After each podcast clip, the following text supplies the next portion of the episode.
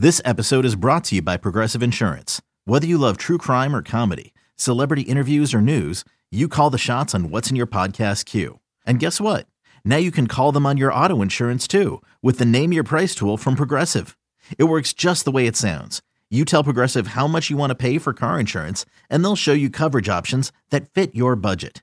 Get your quote today at Progressive dot com to join the over twenty-eight million drivers who trust Progressive. Progressive Casualty Insurance Company and Affiliates. Price and coverage match limited by state law. Robert Half research indicates nine out of ten hiring managers are having difficulty hiring. If you have open roles, chances are you're feeling this too.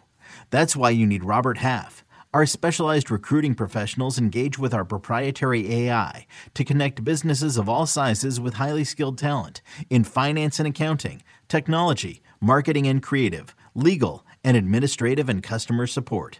At Robert Half, we know talent. Visit robert half dot com today.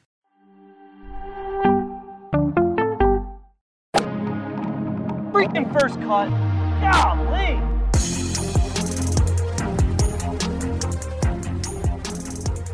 Welcome to the First Cut Podcast. I'm Rick Gehman, and I've got a very special interview episode today. We've got him, Sam Burns, in the house. Sam, thanks so much for doing this. Yeah, thanks for having me. This will be fun. I imagine you are in full Riviera preparation right now. Is that what we're dealing with here?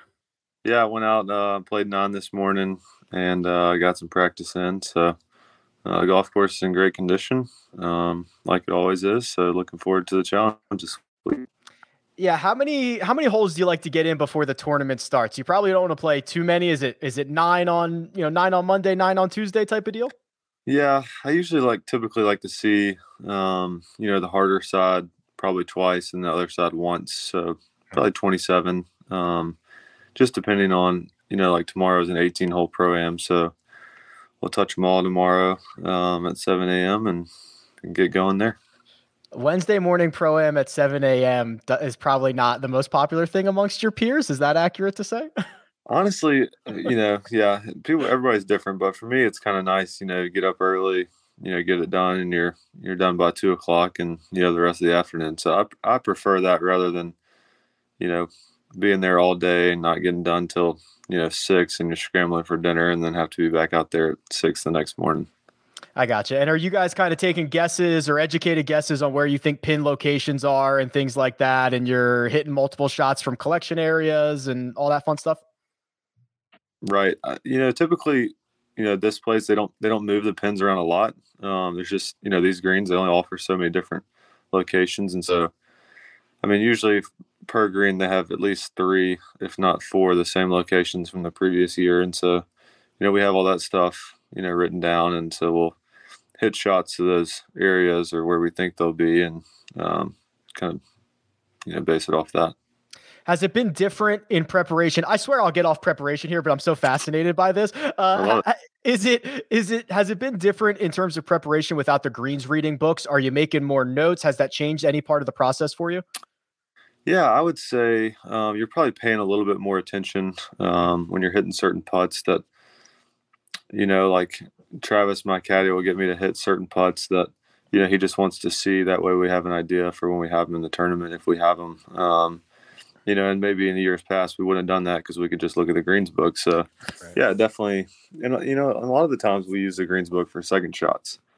Um, you know, if you're hitting a, you know, what depending on what club you're hitting into a front pin, if it's, you know, a two and a half degree slope at you rather than, you know, a slope away from you or a degree of slope away from you, that could change the golf, the, the shot you're going to hit. So just little stuff like that that you're kind of paying more attention to.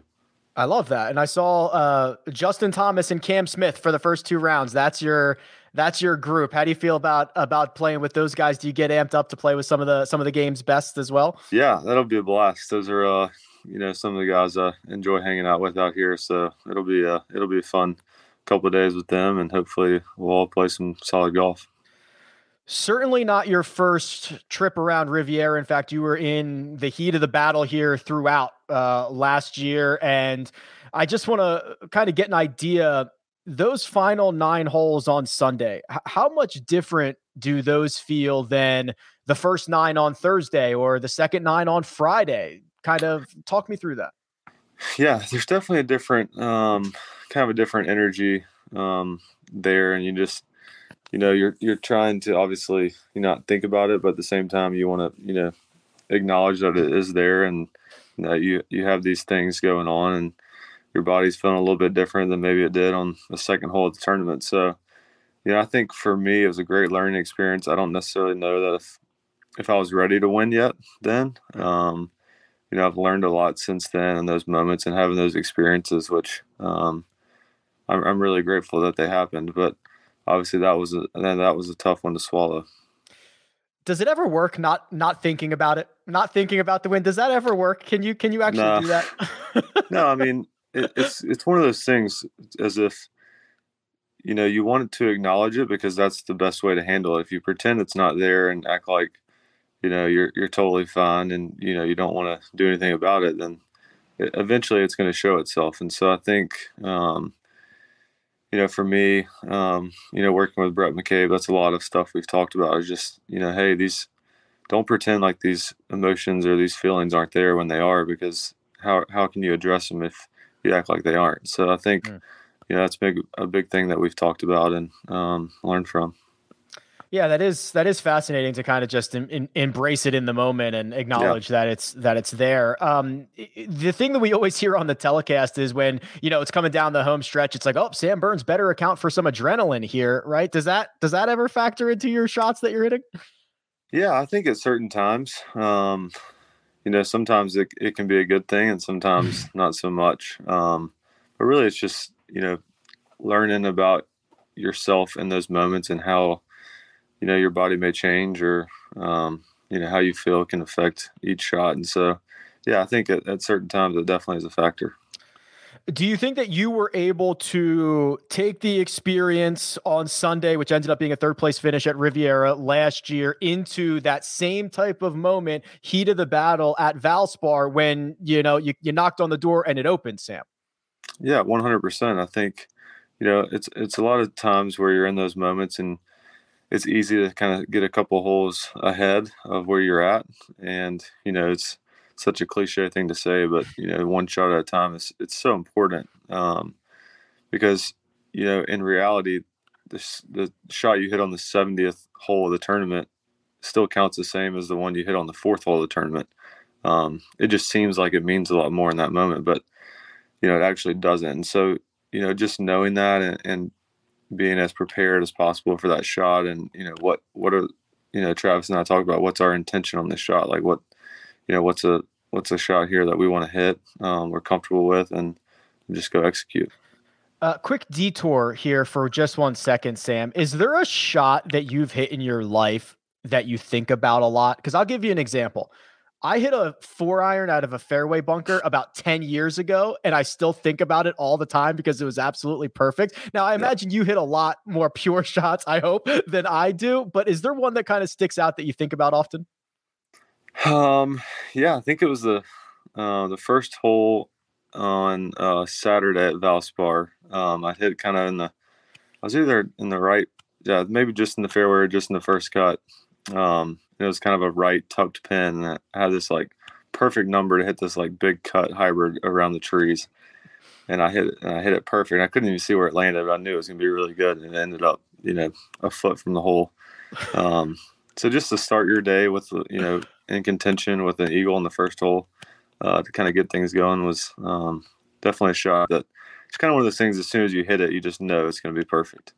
I love that. And our brains are so weird that like, we'll just continue to go back to that one oh, yeah. shot or that one moment yeah, for however long it takes. Exactly. That's so good. Um, you know, we've, we've heard at times guys like Brooks Koepka talk about what their expectations are when they tee it up each week. You know, Brooks said he started winning more when his expectations were to win instead of just to make the cut. Uh, now two victories here in uh, the last, what is that, six, seven, eight months, something like that for you, Sam? Like, what are your true expectations when you tee it up Thursday morning? Yeah, I think, you know, each and every week we show up, we try to prepare the best we can. Um, you know, that's the number one thing is uh, make sure that, you know, my body's feeling how it needs to, um, you know, kind of making sure my golf swing's in check, um, preparing to, you know, be in contention in the last nine holes of the golf tournament. I think, you know, that's our, that's our goal every week, um, you know, to have a chance to win coming down the back nine. And so, you know, I would say before I won, um, you know, I would have said that that was probably, you know, what my goal was that week, but I didn't know if I really believed it then. Yeah. Um, and now having done it, I think um, it's kind of one of those things where it is your goal and you also believe that you can do it. Um, so it definitely is kind of a, an added boost of confidence.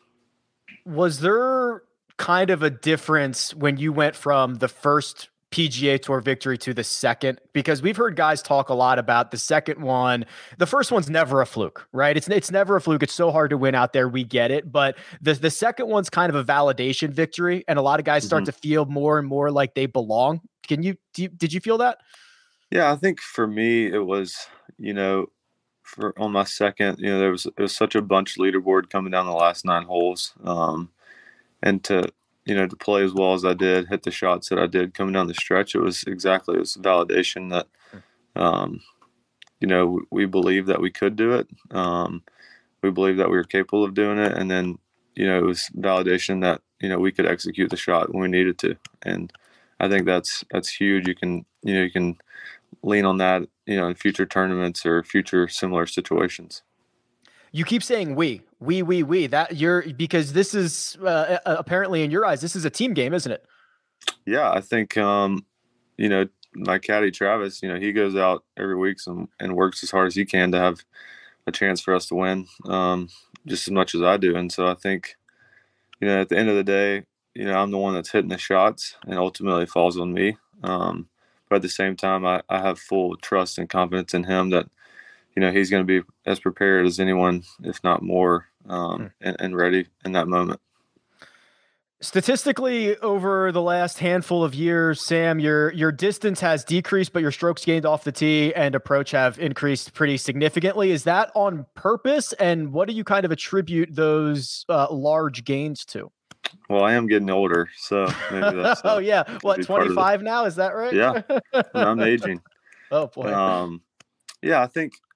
You know, when I first got out on tour, um, I was playing a pretty low spin driver. Um, so obviously, you know, getting the most out of the distance, um, but not necessarily driving it as straight. And so it was kind of one of those things that, you know, I decided, hey, I'll, I'll, I'm willing to sacrifice ten yards um, to hit, you know, two or three more fairways around and um, give myself a couple more scoring opportunities. So I think that's that's huge. And obviously, you hear all the, you know, the distance debate now, and you see what, you know, a guy like Bryson's doing. But I mean, everybody's different. I think the more chances I get from the fairway, the better. Um, and, and the way that these golf courses are starting to play, you're getting firmer greens, more rough. Um, yeah.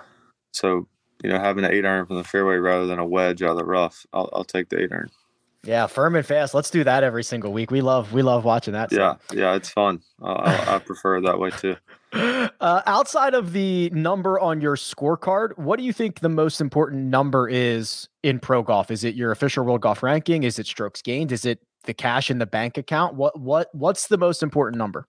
Um, I would say it's hard to say, really. I mean, I think they kind of all go hand in hand, obviously. Um, but a, a number that we look a lot at is strokes gained. Um, you know, because ultimately that's kind of where we're basing things off of, and you know, if there's an area that we're struggling in and clearly the statistics are showing that, then it's like, hey, you know, we need to address, you know, what, what the problem could be here and uh, improve in that area. And so, you know, I think the better those numbers are, um, the higher up you're, you are in, in O W G R. I saw this year uh, you are now part of the Travis Matthew team, which I just chef's kiss. Lo- love the stuff they, they yeah. put out, um, which I have a couple of questions. Why Travis Matthew? And two, do you wear golf clothes off the course? Everybody wants to know what like your day-to-day attire looks like. Yeah. Well, I think for starters, um, I mean, you think of a brand like Travis Matthew, it's, you know, you get everything in one. You get golf, you get lifestyle, you get, you know, now they're coming out with the workout line. It's just, you kind of get all of that in one. And, you know, as soon as I, you know, started talking to the, with these guys and met them, um, they're just, they love golf and they want to make the best um, close as I can. And so I think for me, it's it was a no-brainer. As soon as, you know, I got to know them and, you know, saw what they were about and what they represented and the brand, and, um, you know, knowing that I can wear pretty much any of their clothes at any time on the golf course, off the golf course. Um, it's such an easy transition, and it's I, I've loved it. It's been it's been really good. That's awesome. I always see these guys wearing the same, you know, the same stuff into the gym and the same yeah. stuff out, out to dinner, which listen, I, yeah. I would do the same thing. I just, you know, want to hear it from, from, from you guys, which yeah, yeah their, makes sense. their, their lifestyle stuff off the course is, it's so good. Um, and so I've, I've really enjoyed kind of getting to see it all and, and wear it. That's Sam Burns. Sam, we uh, really appreciate you coming on. We're wishing you the best of luck this week. And, and thank you so much for the time. Yeah, thanks for having me. Enjoyed it. That'll do it for this episode of the First Cut Podcast. Uh, we'll be back uh, after each and every round as normal. But for now, we'll see you next time.